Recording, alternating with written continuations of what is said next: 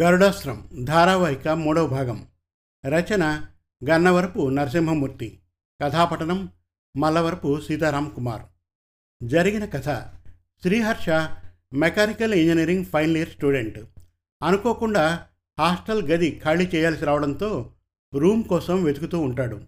ఆ ప్రయత్నంలో భాగంగా తండ్రి చిన్ననాటి స్నేహితుడు లాయర్ కరుణాకరం గారిని కలుస్తాడు. ఆయన శ్రీహర్షను తన అవుట్ హౌస్లో ఉండమంటాడు. కరుణాకరం గారి అమ్మాయి ప్రణవితో పరిచయం అవుతుంది ప్రణవి ల్యాబ్ దగ్గరికి వచ్చి శ్రీహర్షను కలుస్తుంది. తన బర్త్డే షాపింగ్కి అతన్ని తోడు రమ్మని కోరుతుంది. ఇక గరుడాస్త్రం ధారావాహిక మూడవ భాగం వినండి. సాయంత్రం నాలుగు గంటలకి ప్రాజెక్టు పని పూర్తి చేసి కాలేజీ మెయిన్ గేట్ దగ్గరికి వచ్చాడు శ్రీహర్ష. అప్పటికే చాలామంది విద్యార్థిని విద్యార్థులు ఇళ్ళకు వెళ్ళిపోతూ కనిపించారు. కొందరైతే హాస్టల్ వైపు వెళ్తున్నారు. ఇంతలో అతనికి ఎదురుగా కారు ఆగి తలుపు తెరుచుకుంది. డ్రైవింగ్ సీట్లో ప్రణవి. ఆమె శ్రీహర్షను చూస్తూ ఎక్కండి అంది. శ్రీహర్ష వెనక వైపు తలుపు తెరుచుకొని ఎక్కుతూ ఉంటే ఏమండోయ్ నేనేమైనా డ్రైవర్ని అనుకుంటున్నారా? ముందు కూర్చోండి అంది నవ్వుతూ. శ్రీహర్షకు తాను చేసిన తప్పేమిటో తెలిసి ముందుకొచ్చి కూర్చోగానే కారు కదిలింది. కాలేజీ రోడ్డంతా రద్దీగా ఉంది. కారు గేటు దాటి రోడ్డు మార్గం పట్టింది. ఈరోజు డ్రైవర్ రాలేదా? అని అడిగాడు హర్ష. వచ్చాడు. ఈరోజు మార్కెటింగ్ కదా ఆలస్యమవుతుందని నేనే పంపించేశా అంది ప్రణవి. ఆమె దృష్టి రోడ్డు మీదే ఉండడం గమనించాడు హర్ష. కొద్దిసేపటికి కారు మార్కెట్ వైపు కాకుండా ఇంకో రోడ్డులో వెళ్ళడాన్ని గమనించాడు హర్ష. మనం వెళ్తోంది షాపింగ్కి కదా ఇటెక్కడికి తీసుకెళ్తున్నారు? అని అడిగాడామెను. చాలా రోజులైంది బీచ్కి వెళ్ళి కాసేపు బీచ్కి వెళ్ళి కూర్చొని వెళ్దాం అందామె. అప్పుడు ఆలస్యం అవుతుంది కదా నాన్నగారు గాబరా పడతారేమో అందులో డ్రైవర్ కూడా లేడు అన్నాడు హర్ష. డ్రైవర్ లేకపోతే ఏం మీరు లేరా? అంది హర్షని క్రీగంట చూస్తూ. మీరెప్పుడూ సూటిగా మాట్లాడరు మీ మాటల్లో వ్యంగ్యం హాస్యం తొణికిసలాడుతూ ఉంటుంది అన్నాడు హర్ష నవ్వుతూ. తాను కూడా నవ్వుతూ ఏం మీకు హాస్యం ఇష్టం ఉండదా అంది. హాస్యం అంటే ఇష్టం లేని వారు ఎవరుంటారు చెప్పండి? అయినా హాస్యంగా ఆహ్లాదకరంగా స్పాంటేనియస్గా మాట్లాడడం అందరికీ సాధ్యపడదు. అదొక కళ. అలా మాట్లాడేవారు ఎప్పుడూ ఒత్తిడి లేకుండా ఆరోగ్యంగా ఉంటారని మా లెక్చరర్ గారు చెప్పేవారు. అన్నాడు హర్ష. అబ్బో! నన్ను మీ పొగడ్తలతో మునగ చెట్టెక్కించేస్తున్నారే ఈ వయసులో కొంచెం వ్యంగ్యంగా మాట్లాడడం సహజం. మా క్లాస్మేట్స్ చాలామంది నాలాగే మాట్లాడతారు. వాళ్ళ వలే నాకు ఇలా మాట్లాడడం అలవాటైంది. అయినా ఏదైనా మితిమీరకుండా ఉంటే మంచిది. ఏమంటారు? ఏమంటాను? మీరు చెప్పింది నిజమంటాను. అయినా గలగలా స్వచ్ఛంగా సెలయర్లా మాట్లాడడం ఒక వరం. అది అందరికీ సాధ్యం కాదు. అందుకే మిమ్మల్ని చూసినప్పుడల్లా నాకు అసూయ కలుగుతూ ఉంటుంది. దేనికండో అసూయ? మీరు నన్ను బాగా గమనిస్తున్నట్లున్నారు. అదేం లేదండి. మీ మాటల వల్ల అర్థమైంది. అయినా మీరు ఐశ్వర్యవంతులు. మీకు సమస్యలేముంటాయి సమస్యలు లేని వాళ్ళకు ఒత్తిడి ఉండదు. అప్పుడే మీలా మాట్లాడడం సాధ్యపడుతుంది. అన్నాడు శ్రీహర్ష. అబ్బా మీరు చూడ్డానికి సామాన్యుల్లా కనిపిస్తారు. కానీ మీలో చాలా గొప్ప తత్వవేత్త దాగి ఉన్నాడు. మీ మాటలు చాలా లోతుగా ఉంటాయి. సైకాలజీని బాగా అధ్యయనం చేసినట్లున్నారు. అయినా మీరు చదువుతున్నది ఇంజనీరింగా లేక సైకాలజీనా? అంది మళ్ళీ నవ్వుతూ. సంఘర్షణలోంచే తత్వం బోధపడుతుంది.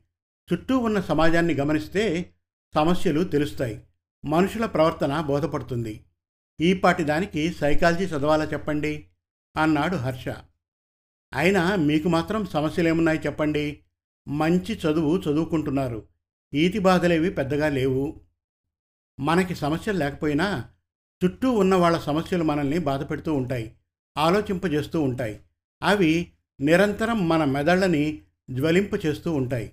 అందుకే సర్వేజన సుఖినభవంతు అన్నారు. అందరూ బాగుంటేనే మనం కూడా బాగుండగలం.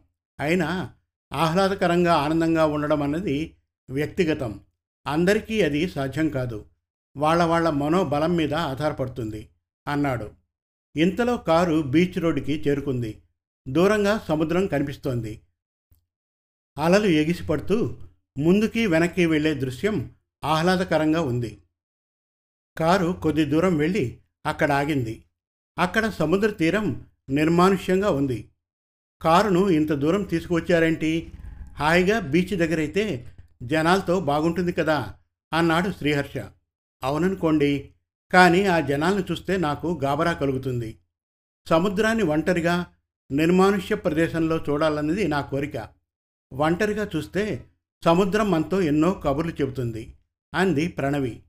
కారుని దూరంగా ఉన్న తాటి చెట్ల పక్కన ఆపి ఇద్దరూ నడుచుకుంటూ తీరం దగ్గరికి వచ్చారు. అప్పటికి సంధ్యా సమయం కాబోతోంది. సూర్యుడు పడమర కొండలోకి వెళ్ళడానికి ఆయత్తమవుతున్న దృశ్యం అద్భుతంగా కనిపిస్తోంది. ఎర్రటి సంధ్య కిరణాలు సముద్ర తరంగాలపై పడి పరావర్తనం చెందుతున్నాయి. దూరంగా సముద్రంపై ఎర్రటి రవిబింబం సముద్రపు నుదుటిన సింధూరంలా కనిపిస్తోంది. తీరమంతా హోరుగాలి. ఇద్దరూ కెరటాలు వచ్చే ప్రాంతానికి కొద్ది దూరంలో కూర్చున్నారు. హోరుగాలికి ప్రణవి ముంగురులు ఎగిసిపడుతూ ఉంటే ఆమె వాటిని వెనక్కి సర్దుకుంటోంది. మీరు సముద్రాన్ని చూడడానికి వస్తుంటారా? అని అడిగింది ప్రణవి. చాలా తక్కువసార్లు అది స్నేహితులతో వచ్చాను. ఇలా నిర్మానుష్యమైన ప్రాంతానికి రాలేదు. కానీ ఈ రోజెందుకో సముద్రం చాలా అందంగా కనిపిస్తోంది. ఆ జన సమూహాల మధ్య సముద్రాన్ని మనం ఆస్వాదించలేమని ఇప్పుడే తెలిసింది. నిజమే మౌనంగా సముద్రాన్ని చూడడం ఒక గొప్ప అనుభూతి అన్నాడు హర్ష. ప్రణవి అతని మాటలు వింటూ సముద్రాన్ని చూస్తోంది. దూరంగా అలల సవ్వడి తరంగాల హోరు కనుచూపు మేరలో చిన్న చిన్న పడవలు కనిపిస్తున్నాయి. సముద్రాన్ని చూస్తే మీకేమనిపిస్తుంది? అని అడిగింది ప్రణవి చేతుల్లో ఇసుకను వంపుకుంటూ. ఆ సంధ్యా సమయంలో సముద్ర తీరంలో ప్రణవి చాలా అందంగా కనిపిస్తోంది. ఆకుపచ్చటి డ్రెస్ ఆమెకు ఒక కొత్త అందాన్ని తెచ్చిపెట్టింది. సంధ్య కిరణాల వెలుగు ఆమె ముఖం మీద పడి ఆమె ముఖ సౌందర్యాన్ని మరింత ద్విగుణీకృతం చేసింది. నుదుటి తిలకం ఒక చిన్న రవి బింబంలా కనిపిస్తోంది. తెల్లటి మేను సంధ్య వెలుగుకి గులాబీ వర్ణంగా రూపుదిద్దుకుంటోంది. మొత్తం మీద ఆమె అందాన్ని చూడడానికి రెండు కళ్ళు సరిపోవడం లేదు. ఆమె ముఖాన్ని తదేకంగా చూడలేక ఇబ్బంది పడుతున్నాడు శ్రీహర్ష. ఆ సమయంలో ప్రణవి ఒక సంధ్యా సుందరిలా కనిపించసాగింది. కోరుగాలికి ఆమె తలలోని మల్లెదండ సౌరభం అతన్ని ఉక్కిరి బిక్కిరి చేస్తోంది. అతను ఆమెని అలా ముఖం తిప్పుకోకుండా చూస్తూ ఉంటే ఆమె ఆశ్చర్యపోతూ ఏమండోయ్ మిమ్మల్నే నేను అడిగిన ప్రశ్నకు సమాధానం చెప్పలేదు. అంది. సముద్రం ఒక ప్రవళిక లాంటిది. అంటే పజిల్. దాన్ని అర్థం చేసుకోవడం ఎవరి తరమూ కాదు. అయినా సముద్రం నుంచి మనం ఎన్నో నేర్చుకోవచ్చు. నిరంతరం ఎగిసిపడుతూ తీరాన్ని తాకి వెనక్కి వెళ్ళిపోయే అలుపులేని దాని తరంగాల వెనక నిరాశ చెందకుండా గమ్యం వైపు సాగాలన్న సందేశం ఉంటుంది. విశాలమైన అనంత సముద్రం మనిషి గంభీరంగా లోతుగా ఉండాలన్న స్ఫూర్తిని కలిగిస్తుంది. తీరాన్ని ముద్దాడి మళ్ళీ వెనక్కిపోయే కెరటాలు ఎప్పుడూ హద్దు దాటరాదన్న జీవన సత్యాన్ని మనకి చెప్పకనే చెబుతూ ఉంటాయి. ఇలా మనిషి సముద్రం నుంచి ఎన్నో పాఠాలు గుణపాఠాలు నేర్చుకోవచ్చు అన్నాడు శ్రీహర్ష. బాగా చెప్పారు.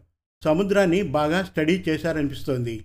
మీరు కూడా పైకి కనిపించరు కానీ సముద్రంలా చాలా గంభీరమైన వారు అంది. ఏమో నా గురించి నాకు పెద్దగా తెలియదండి. కానీ సముద్రం నుంచి మనం ఎన్నో నేర్చుకోవచ్చని నా భావన. సీతారామశాస్త్రి గారు వ్రాసినట్లు అలుపన్నది ఉందా ఎగిసే అలకు ఎదలోని లయకు. ఎంత గొప్ప సాహిత్యం ఎంత గొప్ప భావన ముఖ్యంగా సాయం సంజవేళ అంటే గోధూళి వేళ. ఈ అనంత సాగరాన్ని చూస్తుంటే నాకు బ్రతుకు తెరువు సినిమాలోని సముద్రాల సాహిత్యం గుర్తుకు వస్తుంది. అందమే ఆనందం ఆనందమి జీవిత మకరందం.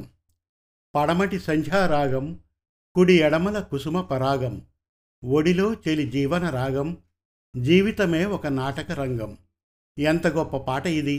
దీనిలో జీవిత సత్యం పూర్తిగా దాగి ఉంది అని అన్నాడు శ్రీహర్ష. మీరు చెప్పిన ఈ పాటను నాన్నగారు వింటూ ఉంటే నేను చాలాసార్లు విన్నాను. కానిలో దీనిలో ఇంత గొప్ప అర్థం ఉందని మీరిప్పుడు పాడుతుంటే తెలిసింది. నిజంగా ఇది గొప్ప సాహిత్యమే. అయినా మీతో మాట్లాడుతూ ఉంటే ఎన్నో గొప్ప విషయాలు తెలుస్తూ ఉంటాయి. మీరు సాహిత్యాన్ని ఎంతో గొప్పగా చదివి అర్థం చేసుకున్నారనిపిస్తోంది. అంది విస్పారిత నేత్రాలను తిప్పుతూ Pranavi. A thing of beauty is joy forever అన్నాడు జాన్ కిడ్స్ దాన్ని స్ఫూర్తిగా తీసుకుని ఈ పాట వ్రాయబడిందని నాకు అనిపిస్తోంది అయినా ఉవ్వెత్తున ఎగిసిపడే తరంగాలు ఉధృతంగా తీరాన్ని తాకినా వాటి అంతర్ముఖ ప్రయాణం సముద్ర గర్భం వైపే అని నేనెక్కడో చదివాను. అలాగే మనిషి కూడా. తను ఎన్ని గొప్ప పనులు చేసినా చివరికి అతని జీవితం తన సొంత మనుషులతోనే ముడిపడి ఉంటుందని ఈ వాక్యం మనకి చెబుతుంది. ఏంటండోయ్? ఒడిలో చెలి మోహన రాగం జీవితమే మధురాను రాగం అని పాడారు. మీకెవరైనా చెలి ఉన్నారా అంది ప్రణవి నవ్వుతూ. ఆమె గలగలమని నవ్వుతుంటే గుప్పడి మల్లలు గుండెల్లో జారిన భావన కలిగింది హర్షకు. అదేం లేదండోయ్ నా మొహానికి చెలి ఒక్కటే తక్కువ. ఈ చదువెలా పూర్తవుతుందని నేను ఆలోచిస్తూ ఉంటే మీరేంటి? చెలి అంటారు. నాకెవ్వరూ లేరు. నేను ఇప్పటిదాకా మీతో తప్ప ఏ అమ్మాయితోనూ మాట్లాడలేదు. పాటలో అలా ఉంది అందుకే పాడాను. అయినా నాలాంటి వాళ్ళకు ప్రేమేంటి చెప్పండి? అన్నాడు హర్ష ఆమె వైపు చూస్తూ. ఏం ఉండకూడదా మీలాంటి కుర్రవాళ్ళందరూ అమ్మాయిల వెంట పడుతుంటారు కదా. మీకెవరూ స్నేహితురాళ్ళు లేరా? మీ స్నేహితులందరూ మీలాగేనా? అంది ప్రణవి. నాకెవ్వరూ లేరు. వాళ్ళకుంటే ఉండొచ్చు. నాకు ఆ విషయాలు పెద్దగా తెలియవు అన్నాడు హర్ష. ఇంతలో దూరంగా సముద్రం మీద ఎర్రటి చంద్రబింబం కనిపించింది. ఆ రోజు పౌర్ణిమ. అందుకే కడలి కెరటాలు ఉవ్వెత్తున ఎగిసిపడుతూ మీదకు వస్తున్నాయి. అవి ఎదురుగా ఉన్న పెద్ద బండరాయిని తాకుతూ గాల్లోకి ఎగిసిపడుతున్న దృశ్యం చాలా ఆహ్లాదకరంగా కనిపిస్తోంది. సూర్యుడు పడమర కొండల్లోకి జారిపోతున్నాడు. పడమర సింధూర వర్ణంలోకి మారిపోతోంది. సముద్రం కూడా రాను రాను కెంజాయి వర్ణంలోకి పరావర్తనం చెందుతోంది. ప్రణవి ఆ అద్భుత దృశ్యాన్ని తిలకిస్తూ సముద్ర కెరటాల దగ్గరికి వెళ్ళింది.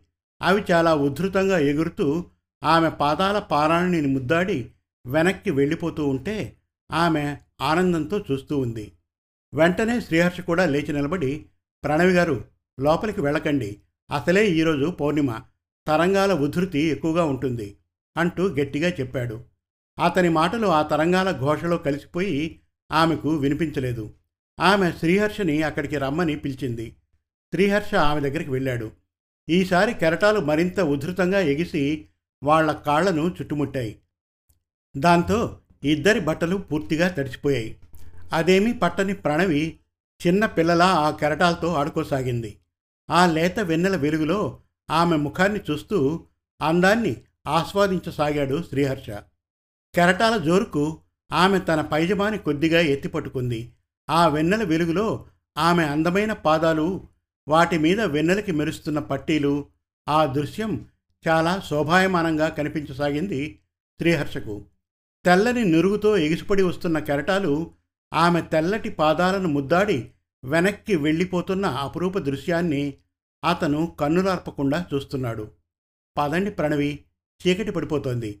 ఈరోజు పౌర్ణమి. చూడండి చంద్రుడు ఎంత అందంగా మీలాగే మెరిసిపోతున్నాడో. వెన్నెల్లో సముద్రాన్ని అందులో అందమైన అమ్మాయితో కలిసి చూడడం ఒక గొప్ప అనుభూతని నేనెక్కడో చదివాను అన్నాడు శ్రీహర్ష.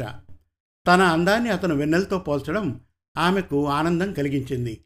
పదహారేళ్ళ పరువంలో ఉన్న అమ్మాయికి తన అందాన్ని ఒక సమవయస్కుడైన అబ్బాయి పొగడ్డం అన్నది ఒక గొప్ప మరువలేని తీయని అనుభూతి. ఆ సమయంలో ఆమెకు ఆ అనుభూతే కలిగింది. ప్రణవి మీరెప్పుడైనా దేవరకొండ బాలగంగాధర తిలక్ అమృతం కురిసిన రాత్రి చదివారా? చాలా గొప్ప భావుకత కలిగిన గేయ సంపుటి. అందులో తిలక్ అందమైన అమ్మాయిల్ని వెన్నెల్లో ఆడపిల్లలని వర్ణిస్తాడు. ఇప్పుడు మీరు కూడా ఈ సముద్ర తీరంలో వెన్నెల ముంగిట నిలబడ్డ వెన్నెల్లో ఆడపిల్లే అన్నాడు శ్రీహర్ష. ఆ మాటలకు ఆమె పులకించిపోయింది. ఆ తరువాత ఇద్దరు కారు దగ్గరికి వచ్చారు. అక్కడి నుంచి సముద్రం వెన్నెల కిరణాలకు మెరిసిపోతూ కనిపించసాగింది. అక్కడ కొద్దిసేపు నిలబడి ప్రణవి ఆ దృశ్యాన్ని మనస్ఫూర్తిగా ఆస్వాదించింది. కొద్దిసేపటికి వాళ్ళు కారులో బయలుదేరారు. హర్షగారు ఈరోజు సముద్రాన్ని ఆస్వాదించినట్లుగా నేనెప్పుడూ ఆస్వాదించలేదు. దానికి కారణం మీరే. మీకు అందుకు థ్యాంక్స్ చెప్పాలి. మీరు చెప్పిన గొప్ప విశ్లేషణలు సముద్రం అందాన్నే కాక దాని లోతును కూడా చూపించాయి. ఇవాళ నాకు ఒక గొప్ప సముద్రం ఆవిష్కారమైంది. ఇది నా జీవితంలో ఒక మధురానుభూతిని కలిగించే అందమైన సాయంత్రం అంది ప్రణవి. శ్రీహర్ష ఆమె మాటలకు మౌనం దలిచాడు. తర్వాత వాళ్ళిద్దరూ షాపింగ్ చేసి ఇంటికి వెళ్ళిపోయారు. ఆ రోజు ప్రణవి పుట్టినరోజు. కరుణాకర్ గారు శ్రీహర్షికి ఫోన్ చేసి ఉదయాన్నే టిఫిన్కి రమ్మన్నారు. ఆ రోజు ఆదివారం కావడంతో అతను ఆలస్యంగా లేచాడు. మార్నింగ్ వాక్కి వెళ్ళి అప్పుడే వచ్చాడు. ఆ ఫోన్ రాగానే త్వర త్వరగా తెమిలి కరుణాకరం గారింటికి వెళ్ళాడు. అప్పటికే అతను డైనింగ్ టేబుల్ దగ్గర అతని కోసం నిరీక్షిస్తున్నారు. హర్షని చూడగానే రావయ్య ఈరోజు మా ప్రణవి పుట్టినరోజు. నీ టిఫిన్ భోజనం ఇక్కడే అన్నాడు. ఇంతలో ప్రణవి కూడా వచ్చి వాళ్ళ నాన్నగారి పక్కనే కూర్చుంది.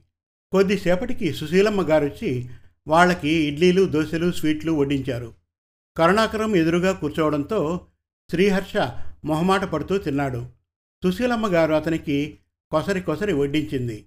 ఆ తర్వాత కరుణాకరం గారు శ్రీహర్షతో మధ్యాహ్నం వచ్చి డెకరేషన్ పనులు చూడమని చెప్పారు. అనుకున్నట్లుగానే మధ్యాహ్నం భోజనం తర్వాత శ్రీహర్ష హాల్లో డెకరేషన్ పనులు మొదలుపెట్టాడు. అతనితో పాటు ప్రణవి కూడా వాటిలో పాలు పంచుకుంది. రకరకాల రంగు కాగితాలతో హాలంతా డెకరేషన్.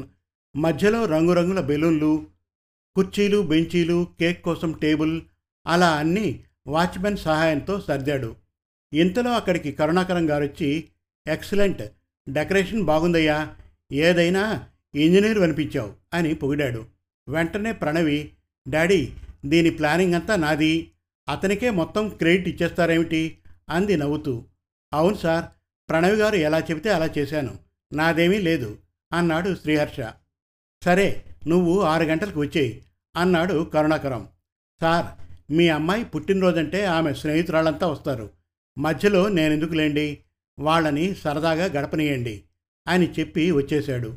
సాయంత్రం అతను బయటికి వెళ్ళి ఎనిమిది గంటలప్పుడు అవుట్ హౌస్కి వచ్చేసరికి అక్కడ ప్రణవి అతని కోసం ఎదురుచూస్తుంది. మేడం ఏంటిలా వచ్చారు? కబురు పెడితే నేనే వచ్చేవాణ్ణి కదా అన్నాడు గాభరా పడుతూ. ఆమె ఆ సమయంలో అక్కడికి ఒంటరిగా రావడం కరుణాకర్ గారు చూస్తే బాగుండదనిపించింది అతనికి. పుట్టినరోజు నాది. మీరేమో ఫంక్షన్కి రాలేదు. అందుకే మీకు గిఫ్ట్ ఇద్దామని వచ్చాను అంటూ అతనికి డ్రెస్ స్వీట్స్ ఇచ్చింది. వాటిని చూసి శ్రీహర్ష ఆశ్చర్యపోయాడు. ఇప్పుడు ఇవన్నీ ఎందుకు మేడం? అన్నాడు మొహమాటంగా. మా ఫ్రెండ్స్ అందరికీ ఇచ్చాను. ప్రతి సంవత్సరం పుట్టినరోజుకి ఇలా ఇవ్వడం నా అలవాటు. వాళ్ళతో పాటే మీరును. మీకేమీ ప్రత్యేకంగా ఇవ్వడం లేదు. తీసుకోండి అంది అధికార స్వరంతో. అతను తప్పక వాటిని తీసుకుంటూ విషింగ్ యూ హ్యాపీ బర్త్డే. ఉదయం నాన్నగారు ఉన్నారని చెప్పలేదు. ఏమనుకోకండి ఇప్పుడు చెబుతున్నాను. పుట్టినరోజు పండుగ అందరికీ. మరి పుట్టింది ఎందుకో తెలిసేది కొందరికే అని ఓ పాట ఉంది. కానీ మీరు పుట్టింది ఎందుకో మీకు బాగా తెలుసు. చాలా కొద్దిమందికే ఆ విషయం తెలుస్తుంది. మీ జీవితం ఉజ్వలంగా సాగాలని కోరుకుంటున్నాను. అన్నాడు శ్రీహర్ష. ఆమె కాసేపు మౌనం దాల్చి కళ్ళతోటే అతనికి కృతజ్ఞతలు చెప్పి ఇంటికి వెళ్ళిపోయింది. ఇంకా ఉంది. గరుడాస్త్రం ధారావాహిక నాలుగో భాగం త్వరలో. మరిన్ని చక్కటి తెలుగు కథల కోసం కవితల కోసం వెబ్ సిరీస్ కోసం మన Telugu Kathalu dot com visit చేయండి. Thank you